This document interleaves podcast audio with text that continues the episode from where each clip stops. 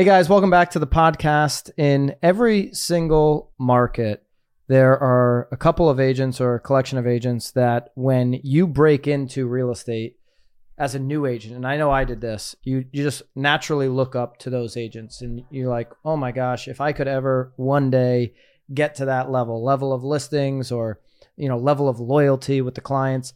And today I'm sitting here with two agents that were that for me when I started out in my market. There are two agents that uh, dominated the local agent market that I started in. They they've worked with my parents even, and uh, That's pretty good. and literally, eh, you can ask anybody in in that market, New London County area, Middlesex County area of Connecticut, who the top two agents are, and they would say these two women right here with me today, Mary Pula and Ann Carpenter. So, for anybody that's in real estate, just give us your how you guys got into real estate, just the quick. And I know it's not going to be a quick background, but just like the quick background of how you started, why you got into this, this business, how long you've been in, that kind of thing. I mean, these two women, by the way, have averaged over a hundred sales a year each and every year for years. These are top top performers. They're in the top ten, the the tenth of the top one percent of unit movers in this country. So this is a real treat. And Mary, why don't we start with you? Wow. Well, thanks for the introduction. Yeah. I feel like, whoa, a lot to live up to there. But um, with that said, and an abbreviated version, I entered the industry 37 years ago. Um, I basically came out of college overeducated and underexperienced. Came to Connecticut. My fiance, husband now, uh, for many years, was working at Millstone. I did all my education on Long Island. So when I came up here, my sphere of influence was zero. Uh, I really didn't know the work market per se here, but long story short, in that regard, I wound up actually interviewing one of the top brokers in the area, going to work for him after doing many interviews in different fields, particularly banking and finance, and ultimately decided that if I'm going to pursue real estate, I looked up the basically top broker in the area. I went to an interview with him at the time, and I give a big shout out to um, may he rest in peace now, George Boyer. Many of us started with George, and uh, he was a great mentor. And I worked for him in the escrow department while I was getting my license, and then uh, entered the market not knowing the area at all, not living here, not having any family here, and um, just practiced the fundamentals. And here we are today. That's a real abbreviated story. That's, well, we'll get into more. I'm yeah, sure. but it's been it's really unusual in that I entered the industry right after college, essentially. So that's why people always say, "How long? How long have you been doing this?" You know, how did you do that? And it's because I made it a career when it wasn't even really a career path at the time. That's right. I, I mean, how many part timers were were in there at the time? More than today? I would say yes. Yeah. absolutely. Yeah. And what what's your story? My story is a lot simpler. I was undereducated. All my education came from bartending. Then I got into a hairdressing business for a year, and uh, I just took on clients and felt bad for everybody, so I did them at home and figured I needed a job that paid. So somebody told me to go to real estate school with them, and I did. And she didn't go, and I ended up still doing it. And uh, Mary was in the class; she was right in the front with Really? her hand up the whole time. The Yep. same class. Yep, the same class. Isn't that unusual? I And know. it's like serendipitous. Here we are. Yep. That's very unusual. I feel Yeah. like that. I mean, usually when you have a class, of, I don't know. I think when I went, there was maybe twelve people, and they they weren't on Zoom like they are today. Now there's like big classes on Zoom, but there's like twelve people, and I, I bet you a lot of these twelve person classes, eleven people never make it, right? And one Yeah. person Yeah. does. But you guys Yeah. had two rock stars, li- literally in the same class. And and the worst part is I was working another job at the same time, and I think I failed the first P and P class. And uh, yeah, leon Obry at the time was the one that talked me into coming back. You can do it again, and so I did. I passed the the state the first time or the boards, but I failed my test. I think twice. Did the, ya? the like uh, state. yeah. It was one of those. I was think it was the national. I think I passed the state or one of the two. I, I don't know which way it was, but I failed twice before finally passing yeah, when I got my license. I just kept going back the next day. Like I guess that's probably one. You know, we were talking about it in the meeting today of like the rejection. Some people will take the test, fail it, and be like, that's it. I'm not doing real estate now because they failed the test to get their license. I just kept like coming back the next day and taking it, and that maybe that's been a benefit for me, starting like being able to handle rejection because I've gotten a lot of it. Well, plus we tell people that's if the test is the easiest part of the business, actually. right. And then the rest, the real test is Doing what you have to do, the Did- fortitude you have to sustain yourself. Did Yeah. you you mentioned that, and I've heard the name before, Boyer. Yep. Did you both start Yep, boy. Mhm. Boyer? Yeah. And so, what drew you guys as newer agents? You, you know, you, you you spoke very highly of, of this individual. What drew you guys to that brokerage when you were? Was it right when you were starting out, or or when Right you were building? Only Yeah. Right away. So, Yeah. so, what drew you guys there first? He was the only one, really. I mean, he was the main. He was the main name in town. He Okay. had 27 offices Yeah. because I Oh, wow. looked him up at the time, um, all the way up the coast and on and on the shoreline. And I say up the coast, I should say up north. And um, Independent. Independent, yeah. And um, all the way up to Plainfield, down through most of the states. So he was, uh, he had an operation on almost every corner in almost every town, really. But um, I think there was a draw as well to um, not only the the fact that he had all these satellite offices, but the fact that uh, he did have training. Um, obviously, the field has advanced tremendously, but he had office managers that were pretty proactive at the time as well. Um, he invested in his agents and he built loyalty, which Mm. was really important. He was self made. He was a Navy guy. And when he got out of the Navy, I think he tapped into the Navy guys that he knew and then started an office and then they multiplied. And his son today is still doing commercial operation, to my knowledge, um, but uh, never really stuck with the residential end. I think that's, and property management. So they're still around. Um, And and what type, like, what was his day to day? Was he running the managers? Was he doing the training? Like, you know, what what do you think? Twenty seven offices. That's a pretty good, you know, run for sure.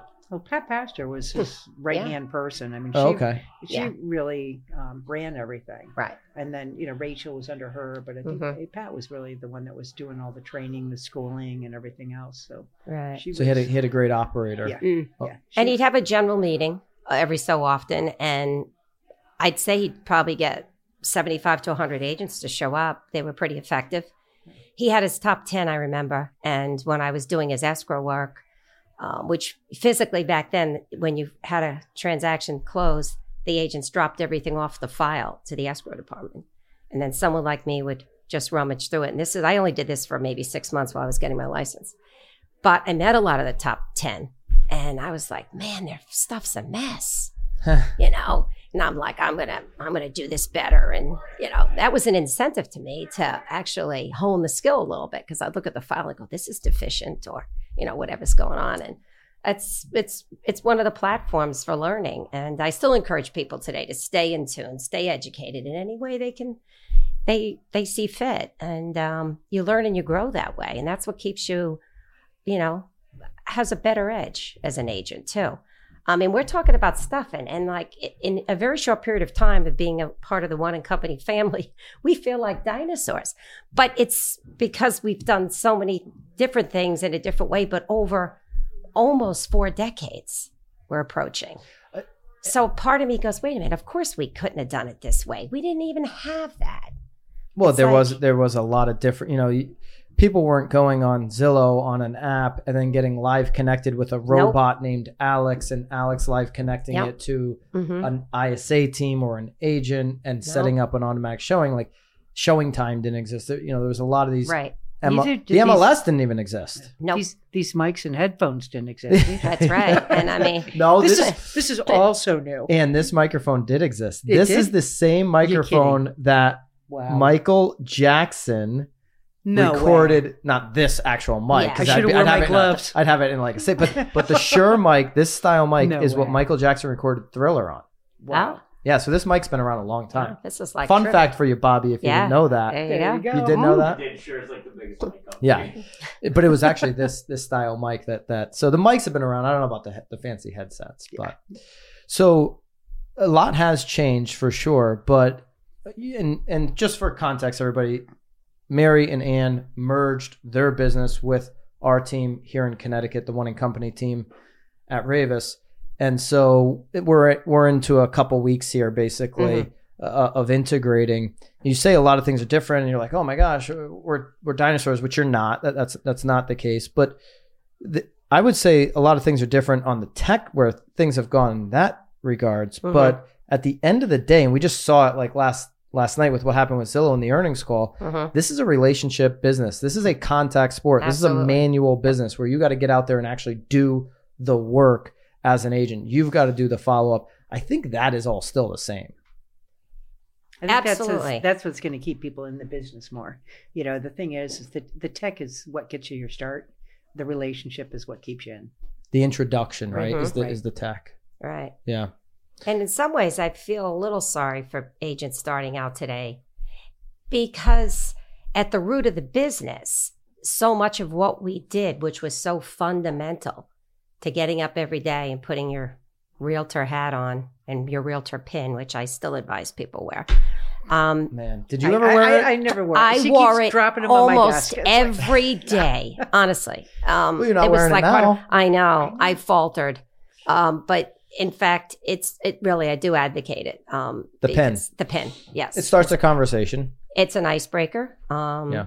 It really is. But that said, the fundamentals that we had to be had to excel at, they're not as honed today with a lot of the newer generation or the younger generation and or the people entering the business. I shouldn't define it by age because it's set so much on the phone and the touching's a different touch. It's you talked about the ISM group and that let them do it while you know you concentrate on the 60 to 90 days. But you do have to kind of pull the guy out that might be the 120 day or the 180 or Yeah, it's more of an part. art than than a Exactly. yeah. And you have to kind of get a feel for that. And um, I've used the term before you're an athlete at the job in the sense that you have to get out there every day on your own personal treadmill, set the pace at what you feel comfortable, not what someone else's comfort level is, and stick to that. That's what's going to work best for you. And that's what's going to make you genuine at what you do.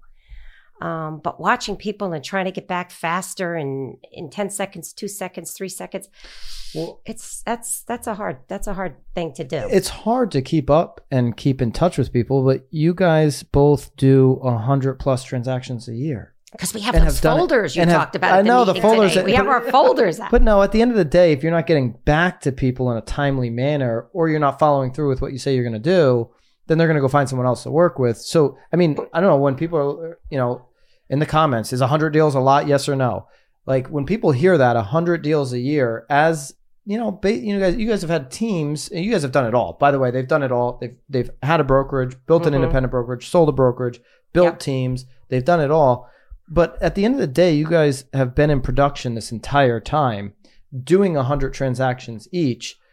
How the heck do you do that at a at your own pace, so to speak? Is your pace just like Yeah, on we're not- steroids? like what, what's going on here? We're not chasing people like with a lot of the leads you get, where you you get ten leads in and you're making two leads out of it. So most of the people, even your parents, it was too bad that you got to be an agent. Too bad I became an agent. they were right. great to work with, but you know, most of it, it's like you know, you- you've had these people, and now all of a sudden they have kids, and they send you their kids because you know you sold them a house 30 years ago and and stuff so you're not spending all that time chasing people because they're coming to you but um yeah so it's mostly uh, like a lot of the leads that you're getting are not the same kind of leads that we get At some point, though, you have to do a chase, right? Like you Oh, don't yeah. no unless you walk in. I I mean, when I started my business, I didn't have, you know, I started in in Mystic, but I grew up in you know a half hour Griswold, north. I grew up in Griswold, Mhm. so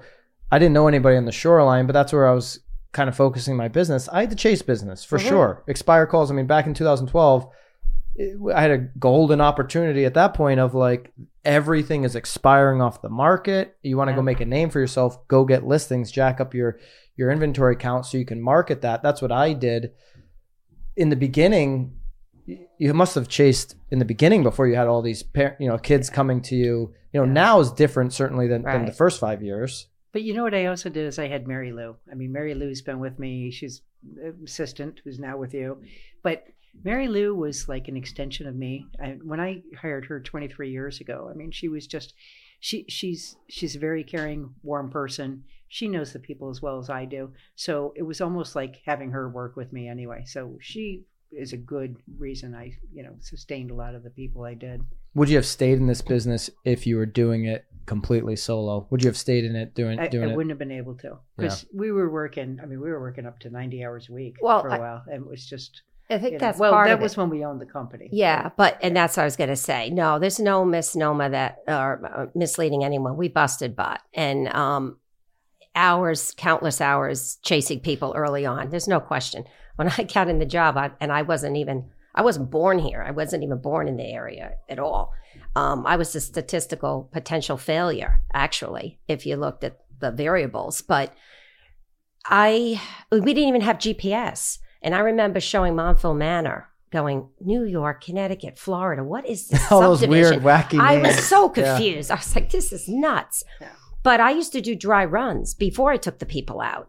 It was freaking hard work. I learned that. I- I, are you learned that lesson me? pretty quick. And Yeah. and I don't want to um I know Anne I think she, the bottom line is with this business is ages and stages like there is in life.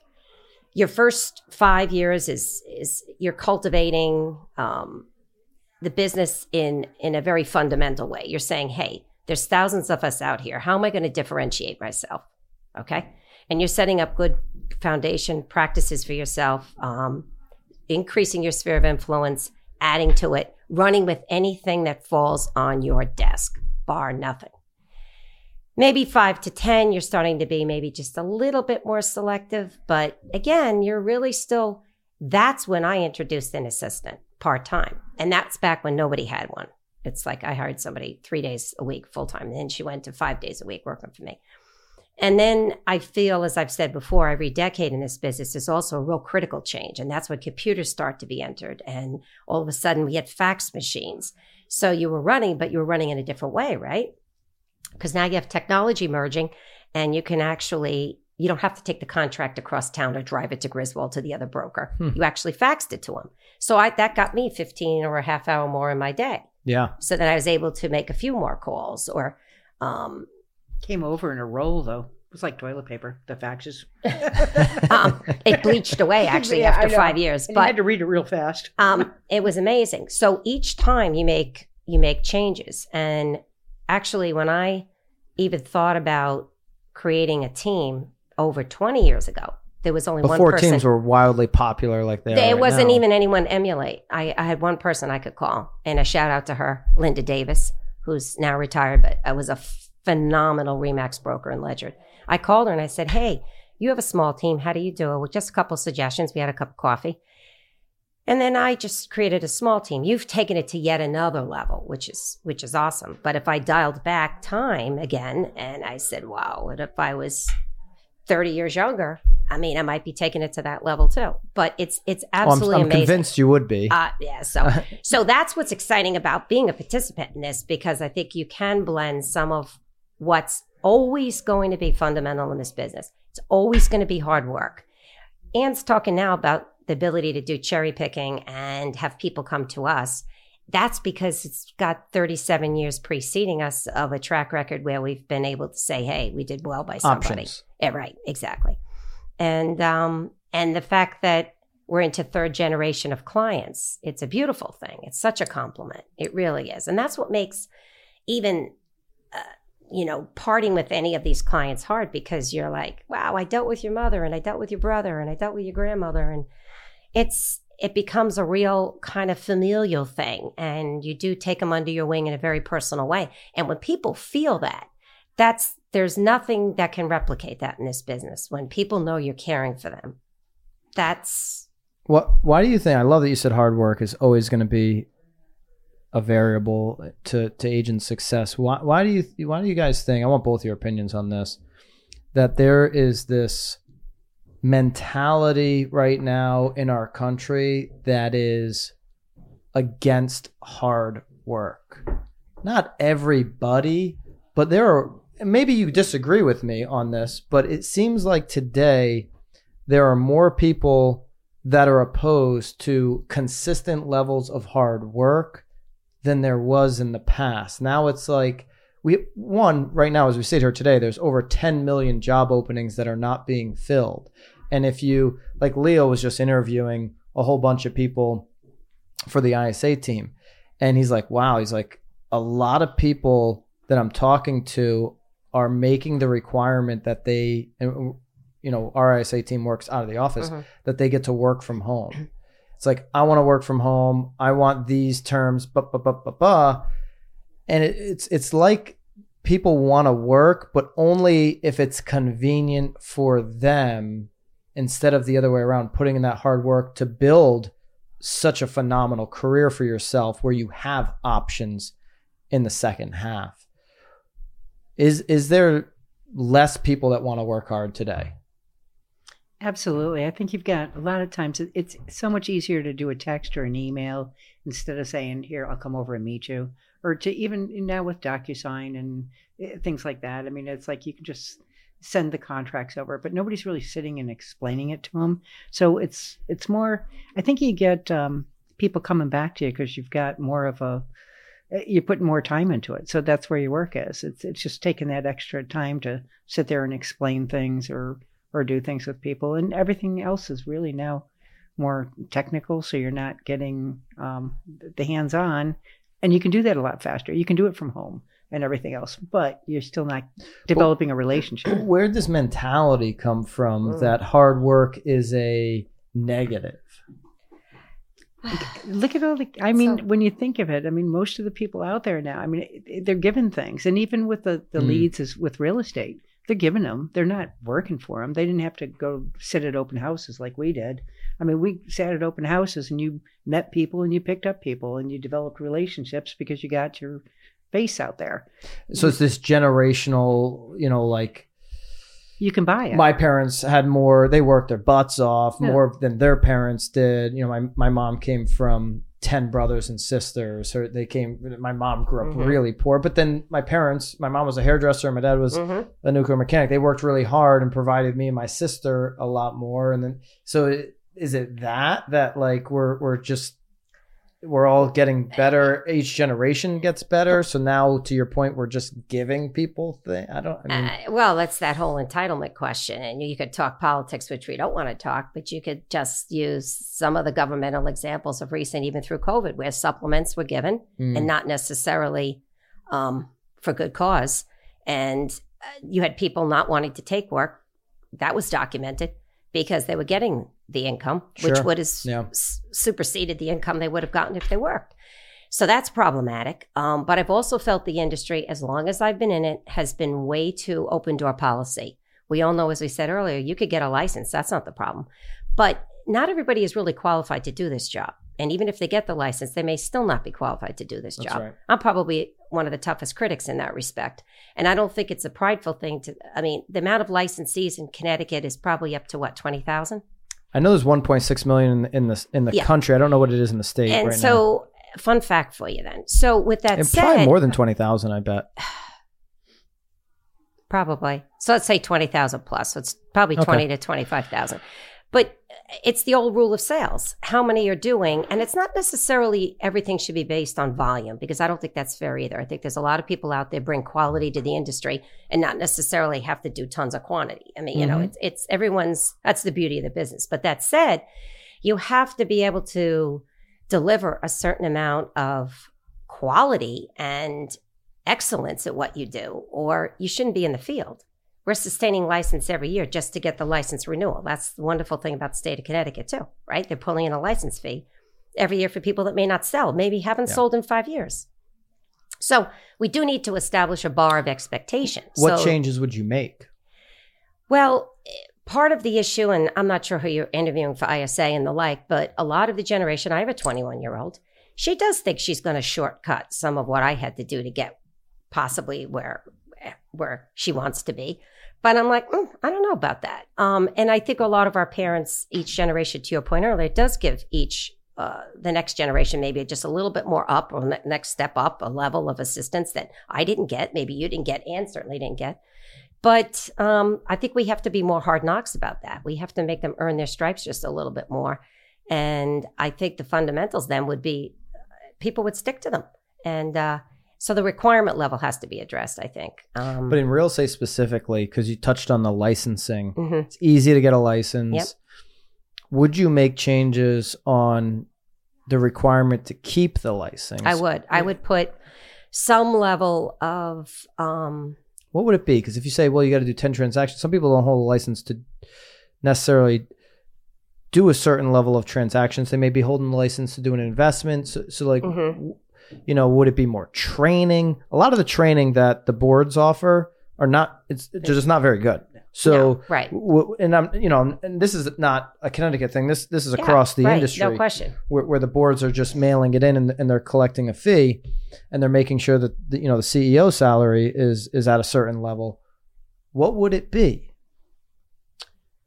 Um, that's a fair question, and, and it's a hard denominator because if you, to your point, if someone's just doing it to do their personal business and they're only affecting themselves, then I guess if they screw up their own situation, they own it. But if you're going to take on representing people um, in any capacity in real estate, um, there has to be um, an efficacy level and and I think a bar that has to be set with the knowledge in the transaction.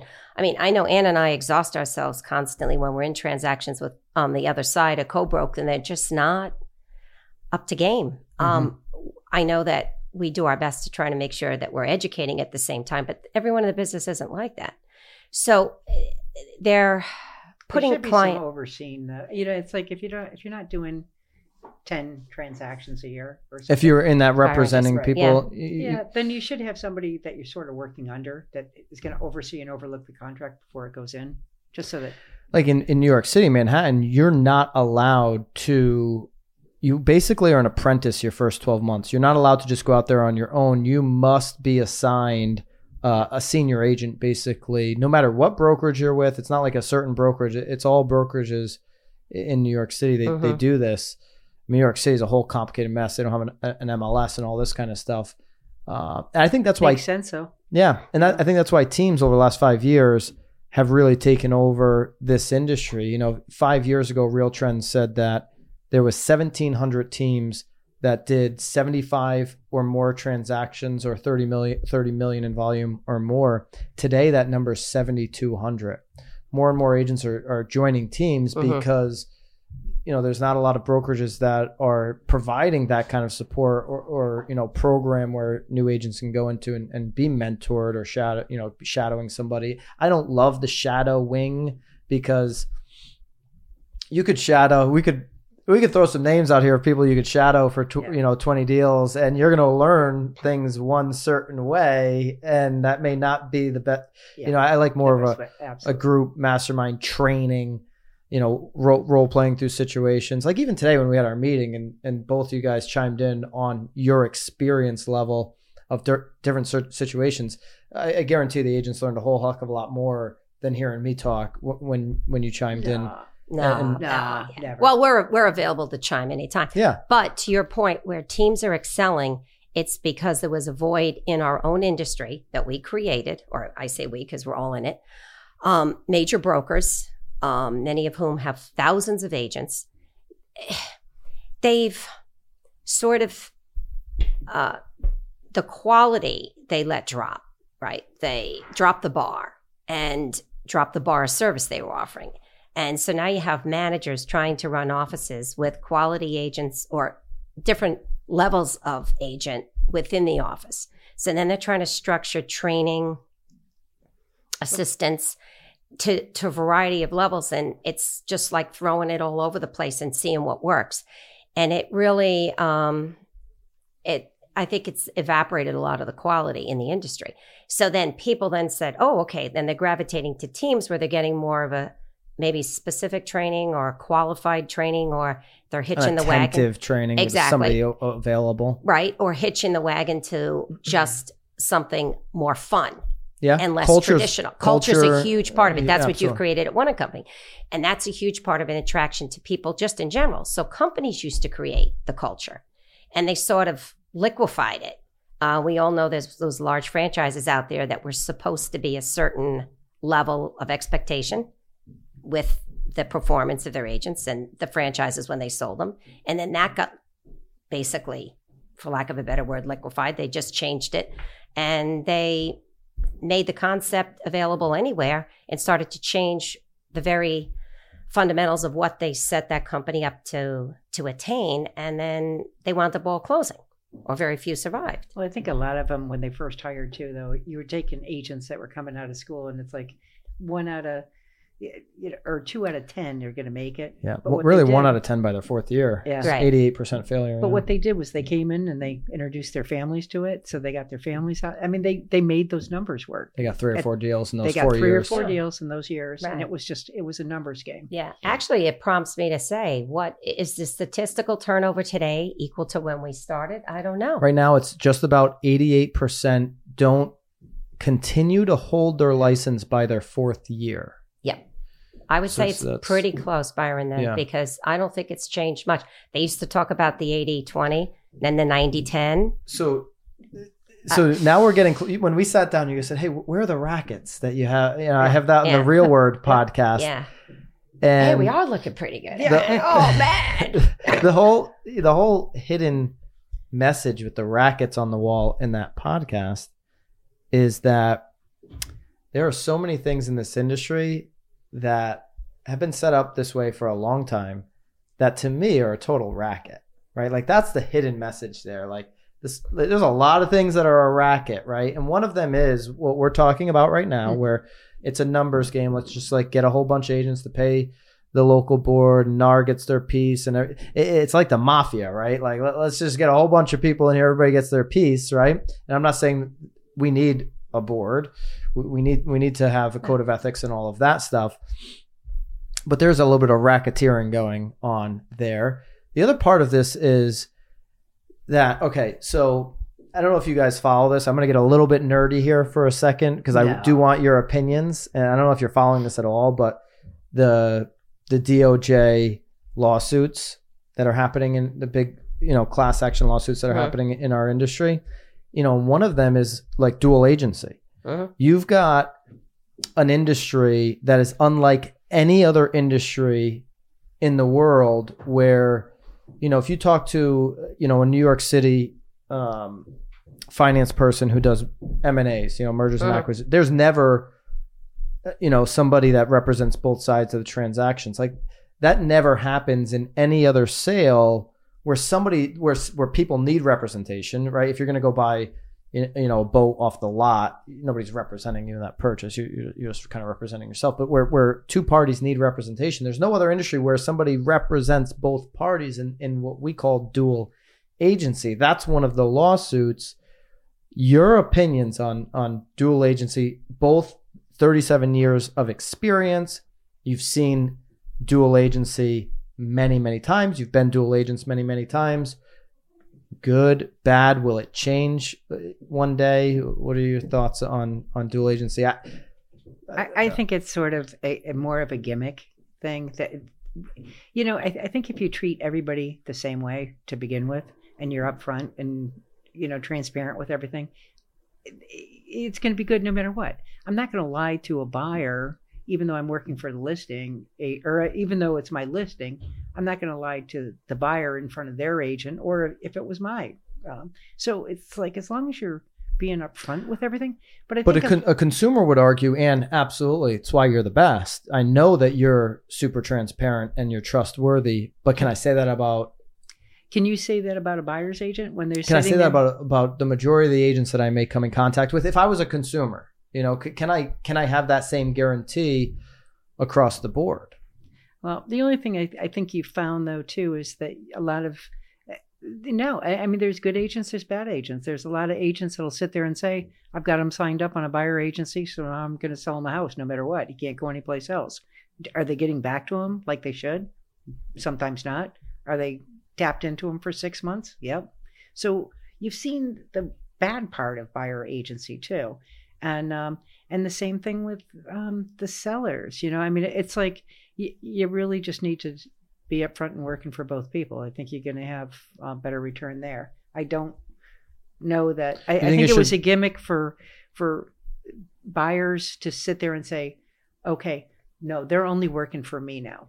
But Mhm. here's the other side: is how can I not be a dual agent? That's sitting there telling somebody that, you know, I, I can't show you this house because it's with my company. Yeah, And tha- and that's ridiculous. I Why mean- would I not? yeah. I mean, right, because it's the company, the dual agent. I, and, I- Right. and, you know, so I'm when I say dual agency, like I always think about it more as that one agent mm. that, and and and I've you know even forget sometimes that you know conveniently forget sometimes that's like really you're working with somebody from one of these big companies that could be three towns over. That is technically dual technically dual dual, agency. Right. Yeah, so it's it's a weird weird. You know, the bottom line is though, people have choice. And part of it all is disclosure. And if they're not comfortable with it, I know I pick up right away and say, then you can choose other representation. So right out the gate, if someone's not comfortable, um, that's a telltale sign there that it's it's not something you should engage in with that particular situation. But that there's others that feel okay with it and um, they feel the communication is more fluid. And I think to a large extent that's true. When we started, it was just understood across the board. You represented the seller. That's the way it was. It was like 55 is the speed limit, and that's the thing. Then when they introduced dual agency, and we had to keep every time we showed a property. Uh, what year did they introduce it? Do you remember? Uh, it just seems like it's That's all a blur now. years now. I would say 15 to 20. That's Yeah, it. maybe, Yeah. That's Oh, it. So it for the longest time, probably half our career, we basically worked with the understanding that I don't even you- think you knew who you were working for. To be honest, I mean, it was just a matter of you didn't really work for the seller. The, the commission was just paid. I mean, to me, it was just a matter of the only time it came into a problem was when one agent said something to a buyer and then the seller took it to court and said, well, technically, we paid the commission, so, you know, they can't do that and got I mean, I, I And that's personally, where I mean, came that's where the big the, the, the big Yeah. part of this lawsuit Right, is like yeah. where they want to like the buyer's got to pay their own commission. yeah, You know, I think I separate the two issues of like, okay, is is dual agency the best for buyers and sellers? And then there's the whole other issue of like, if you're going to have buyers pay They their can't it. commission, they can't afford. Yeah. You know, the, the the government wants more affordable housing. They want more people to be able to have home ownership. Mhm. And if you make it so that you, they're always talking about affordable housing, we need more affordable housing, we need Yeah. more opportunities for everybody to buy a home.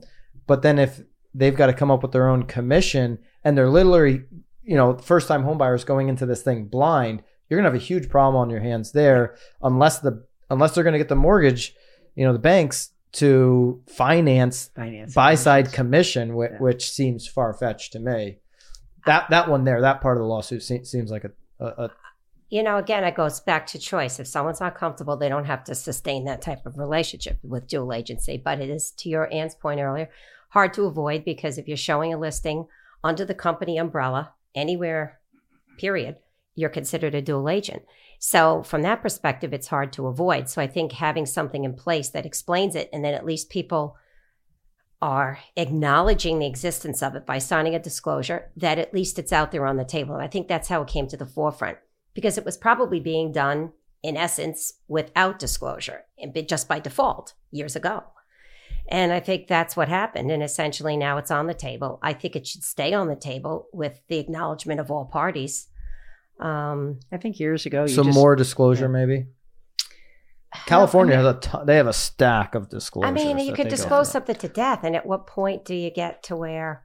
But how do you work And- with somebody for thirty transactions? Or I mean, or like you know, if you're you've got a um, a rapport with somebody and you've shown them thirty houses and stuff, and you've done multiple transactions with them before, all of a sudden they want to buy a house that's in your your company. Now I'm a dual agent. Well, sorry, you can't trust me now because Right. I got to send you to somebody else because you can't trust. I mean, it's that that I I think there could be two sides of this where you know if you got two people separate people in, in the same company what the heck you know that that should be fine um but maybe you know one person doing the same thing maybe there needs to be some changes or some more s- disclosure there i don't have a perfect answer for it I, I love you know hearing opinions from people with, with way more experience than i have on that it'll be interesting to see what happens because consumers some want change and then some like me when i'm a consumer down right now in its level of expertise for the consumer as well Right. Mhm. like when i'm putting in offers on properties right now in florida for my mother-in-law i'm going direct to every listing agent and I'm saying you're you keep the commission. I don't want a referral. I don't want any of the commission. I want you to write the. I want you to get all the money. I'll, I've got everything lined up for you. I'm making it real easy on Mhm. them because it's a competitive market, Right. and so, you know, I, I think that's to my advantage. Are consumers right now more interested in investing in real estate or or less? Like, was there another time in history where, in your experience, where consumers were more interested in real estate than they are right now? Like, we're living through this, you know, this COVID market that that's really, you know, made people change, you know, th- think about, you know, change the way they think rather about home and, Mhm. and about their property. Would you say this is peak level interest for consumers, or has there been other times similar, or is this not even close to something you've seen in the past? I think it's pretty peak right now, except for all of a sudden you're getting the parents that are sitting there telling the kids, you, you got to hold back. You know, you're Mm. buying in the height of the market.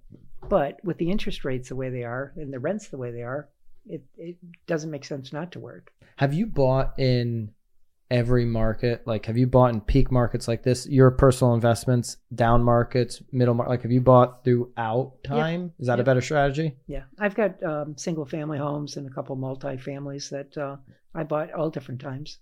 Couple of them, they didn't appraise. I felt bad for the people and I bought them. So, but it was good. It all And, worked see, and, and just says, if, if we're not going to pull this deal together, No. I'll come in as a partner. And and is way too. That was her marketing too technique. I, I felt so bad for it, but you know what? They both ended up to be. You know, of course, you know, don't put that out there that I'm going to buy everybody's house. And Carpenter will buy. We'll get a billboard. I and painted a few. Buying homes, guaranteed offers. Absolutely.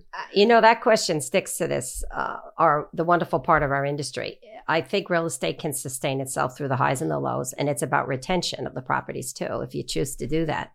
Um, probably a slightly stronger market was probably that 80s period, which we paid for dearly, of course. But I think that spike of appreciation might have even been somewhat greater or analogous to what we're going through right now. Interest rates were super high then. They were, but the interest in investment was there. That yeah, was everybody question. was building like crazy. They were, and I mean, now it's We're um, not building like crazy right now. No, it's way down. In fact, the last 10 years Mhm.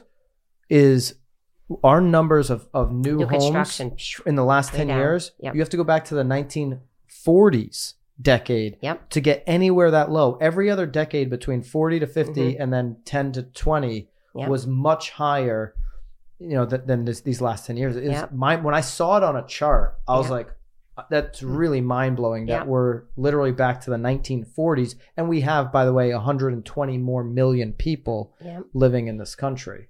Which is why it's going to speak to supply and demand until there's a whole new. You know, I grew up on Long Island, and right, everyone heard of Levittown.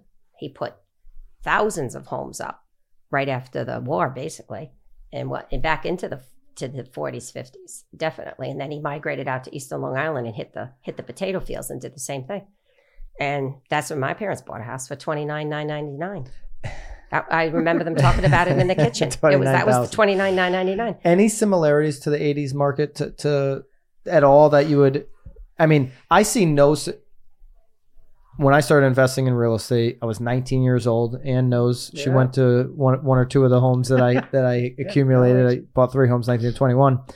Lost my shirt in that 03, 04, Mhm. 05, that market Yeah. where, you know, I was literally one of my friends was was a LO, a loan originator, and Mhm. I was like, just write it this way, right? Like You did a great was- job remodeling them, though. I, mean, did a you- great you had job great remodeling them. Put a lot of cash into them. Absolutely. Yeah, that was that was a big mistake as well. But I mean, my big mistake was just I didn't have any experience, obviously, but I wasn't willing to go get the experience. I was young and dumb, and I was just going out there like I'm gonna buy all these properties. and It's gonna work out. Like just sheer like belief that this market is gonna keep going up.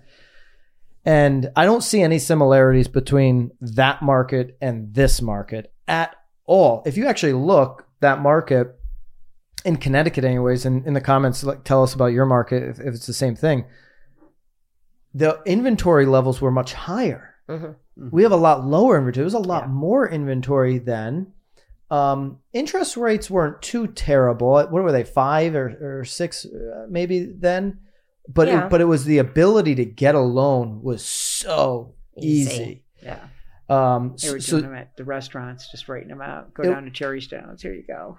that's not going on today and we we we have significantly less inventory inventory than we did then but what about that 80s market you know they were building we're not building today Right. Well, also where we are, it, we're in now living the outcome of all of those markets we just spoke of, and now banks, even though they might say, "Well, well, we have easy lending requirements," they really don't. You know, there's still more criteria today than when you were making those purchases.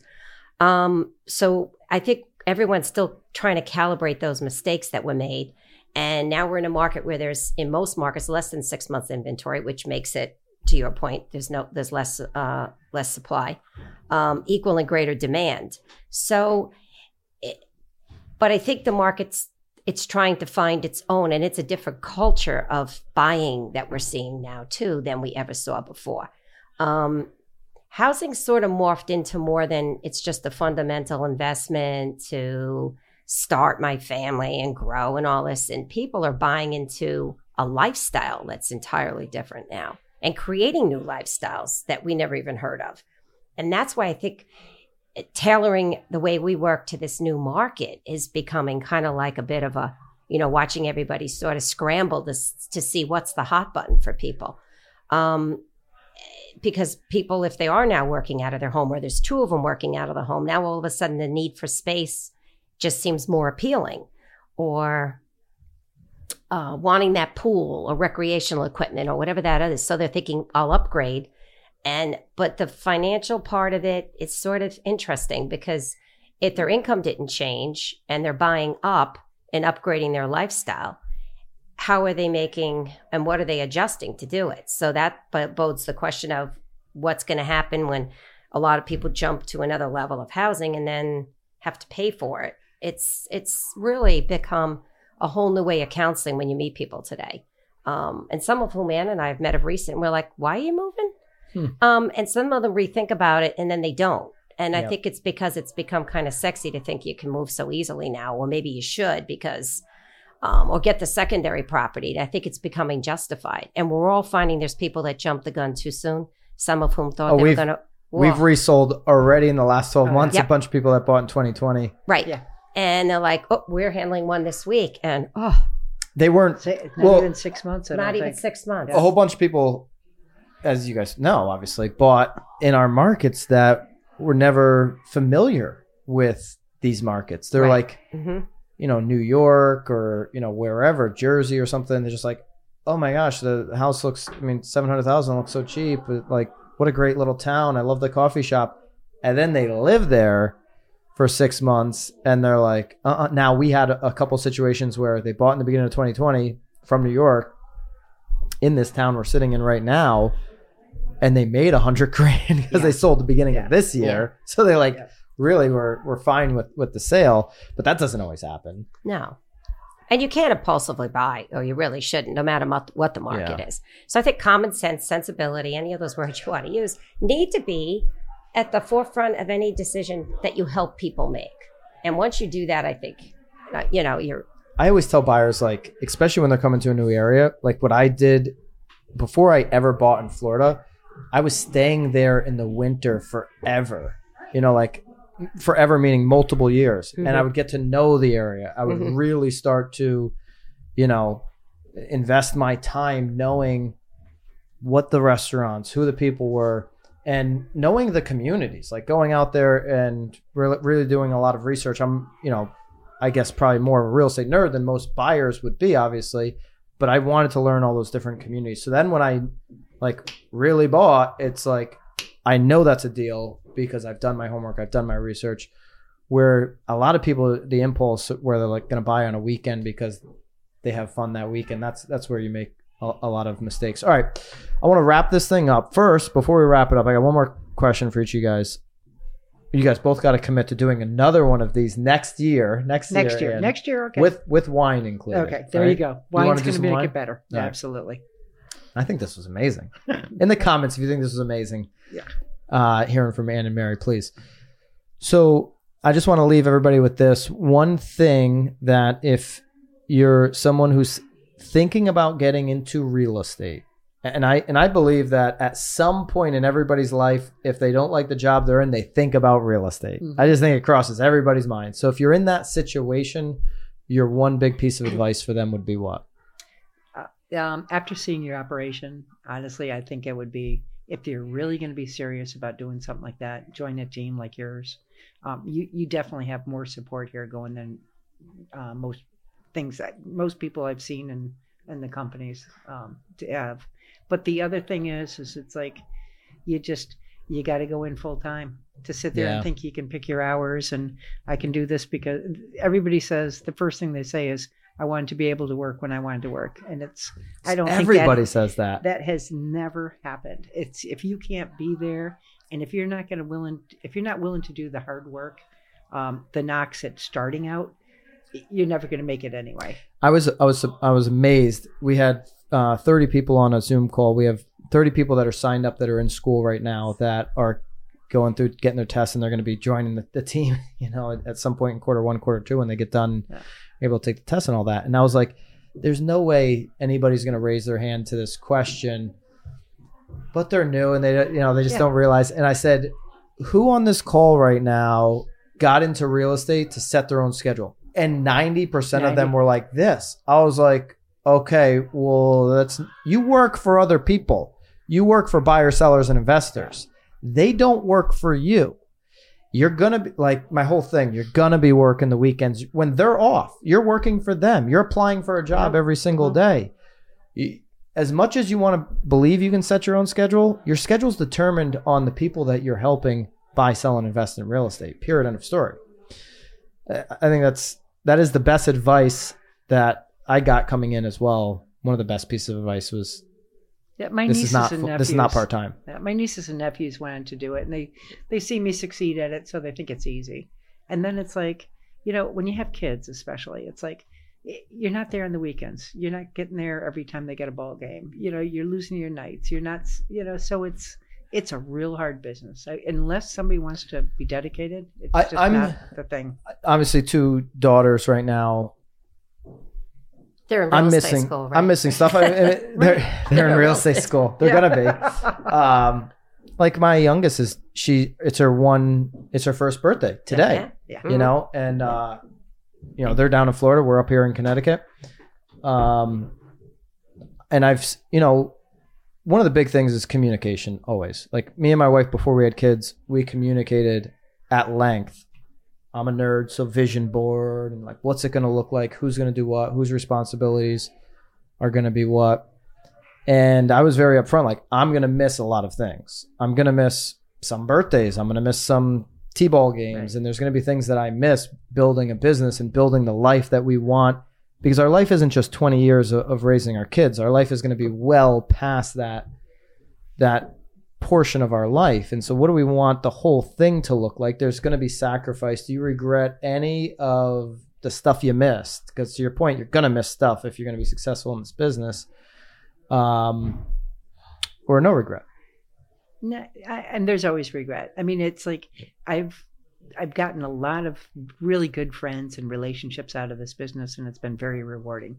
It's nice. It's rewarding helping people, and uh, so very fulfilling. I never had kids though. you don't have kids but, No, but, but missing other things, the need whatever it is you know you know, you know, a, a parent. You know, my father passed. He raised us. He was single dad. He raised three kids, and you think all the times you said, you know, I can't make it there this time. I'll make it next time Mm. and all the time i mean he would come up and he'd stay with me he'd bring five of his friends and you know i mean we had great times together. But you know you always said you know working 70 hours a week wow i could have you know spent more time there. So yeah there's regrets but i think that's like anything. You know you're always going to have regrets on how you do things and i guess it just makes you appreciate them more you know the things that you you bend a little bit more to do now. And I think that speaks to where this industry is heading too. The the solo, the person doing it alone, or the person doing it with others. The person doing it with others is going to be able to leverage their time a little bit differently. yeah Right. You have to conquer and divide, or Yeah. divide and conquer. Actually, the other way around. So it's uh, What's your big piece of advice? Somebody starting out wow. Uh, or You know, thinking about it. the I mean, I'm very fortunate. I'm in my personal relationship as long as I've been in real estate. And I have to say, I say this because it's that's not often stated in real estate. It's got a high divorce divorce ratio, the whole the industry. Um, so I often use the analogy of a seesaw, and you know, you try to keep that balanced and make sure that you have the support around you to ensure that that seesaw, when it's tipped this way, kind of helps you get back and kind of keep things in perspective and um, make the adjustments you need to kind of keep that seesaw balanced. And if you're raising kids, pets, you know, your significant others, um, your family, you, you, you're trying to keep all those balls in the air. And let's face it, it becomes more challenging in real estate. But speaking to the statistics earlier, we still deal with the close to 90% ratio of turnover within four years, right? And I think it's our job as uh, leaders in the industry to stop and talk to people at times that might need that little bit of an adjustment uh, to sustain their their growth and and placement in the industry. But it's the industry's responsibility also, as I said earlier, not to keep opening these doors and a tsunami of people come into it and yeah. it's it's an in and out policy and if they're okay with them just doing a few deals and then they're gone. I don't know. That bothers me and always has bothered me. Um, so if you're going to make an investment in the industry, um, for starters, you have to have a personal assessment with yourself or your family or your significant other and say, hey, this is the commitment that I'm going to be making. Are you in it with me? Because if they're not, you know you're out the door. It's not going to yeah. work. And also, you have to look at the financial component. There is not a lottery ticket in this business. You're not going to be making an income. Uh, an agent called me the other day and asked me that. She's uh, a, a girl that wants to become a real estate agent, excuse me. And I said, you know, honestly, you probably better look at about nine months before you're going to see any real any any return, and that's not even necessarily going to be substantial. But you need to know what your monthly commitments are and how you're going to make yeah. those. Because if you don't, and you don't have that six to nine month nest egg, you're already now an, another potential statistics, say, right? I have to say, do you know how many agents were my past clients, and they thought yeah. it looks so fun that it they looks, became yeah, real estate agents? True. And so many still so, work at our office. Yeah. So many agents that the that new agents they either say, "I just love. I've always loved homes." You hear that? Oh, I hear that. or it's when I bought my house, I really like. Oh, said I I could see myself doing that, or this looked easy, and yeah, I mean we know it's not not easy. So, I, I would I would agree that uh, the industry needs to do a little bit more uh, for sure. So we need more leaders in this industry. I think if if you're thinking about this industry right now as an agent, just know that there is a real need for leaders. So you put in the time early. You really love this industry. You you really think that you you know would thrive in this industry. There's going to be a spot for you as a leader someday. For we sure. need more women leadership, women leadership in in the industry. We've got like 60 to 70% of all agents are women, but yet the leadership is is flipped the other direction when you get to like the, the total the higher level, the, the yeah. higher higher mm-hmm. level. Um we need more diversity in, in, this industry and and so if you're thinking about real estate, you know, I, I would talk to people in your local market, but you know, do your homework and and have that self-assessment, but I think it's a beautiful career. It's not going anywhere. You saw that in the last couple of years. People are always going to care about real estate and it's something technology can't disrupt. Like you want to keep the rain off of the top of your head. So buildings are going to matter uh-huh. forever. I really appreciate you guys doing this. I I personally got so much value out of here just sitting here and jamming talking about some old stories that I never, you know, like Boyer and, and these kind of yeah. stories that I, you know, I didn't even know about and really hope you guys all got something out of this as well. We're going to do another one, Ann in in uh 2022 at some point we'll that includes some we'll wine see. and okay, we're gonna tell okay. some crazy stories okay, on the next one. So in the comments we'll bring pictures. Yeah okay. pictures everything. In the comments let us know if if you want that and just thank you guys both. You, you pleasure.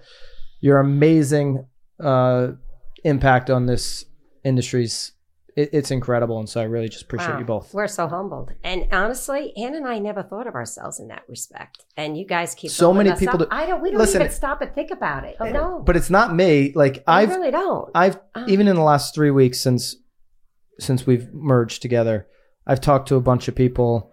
Like Jason Pope reached out. He's yeah, like a couple people. Have, like yeah. there, has been more than a couple always, people that are yeah. like what I'm saying is not just my opinion. This is the opinion of a lot of people that have worked with you guys for many years.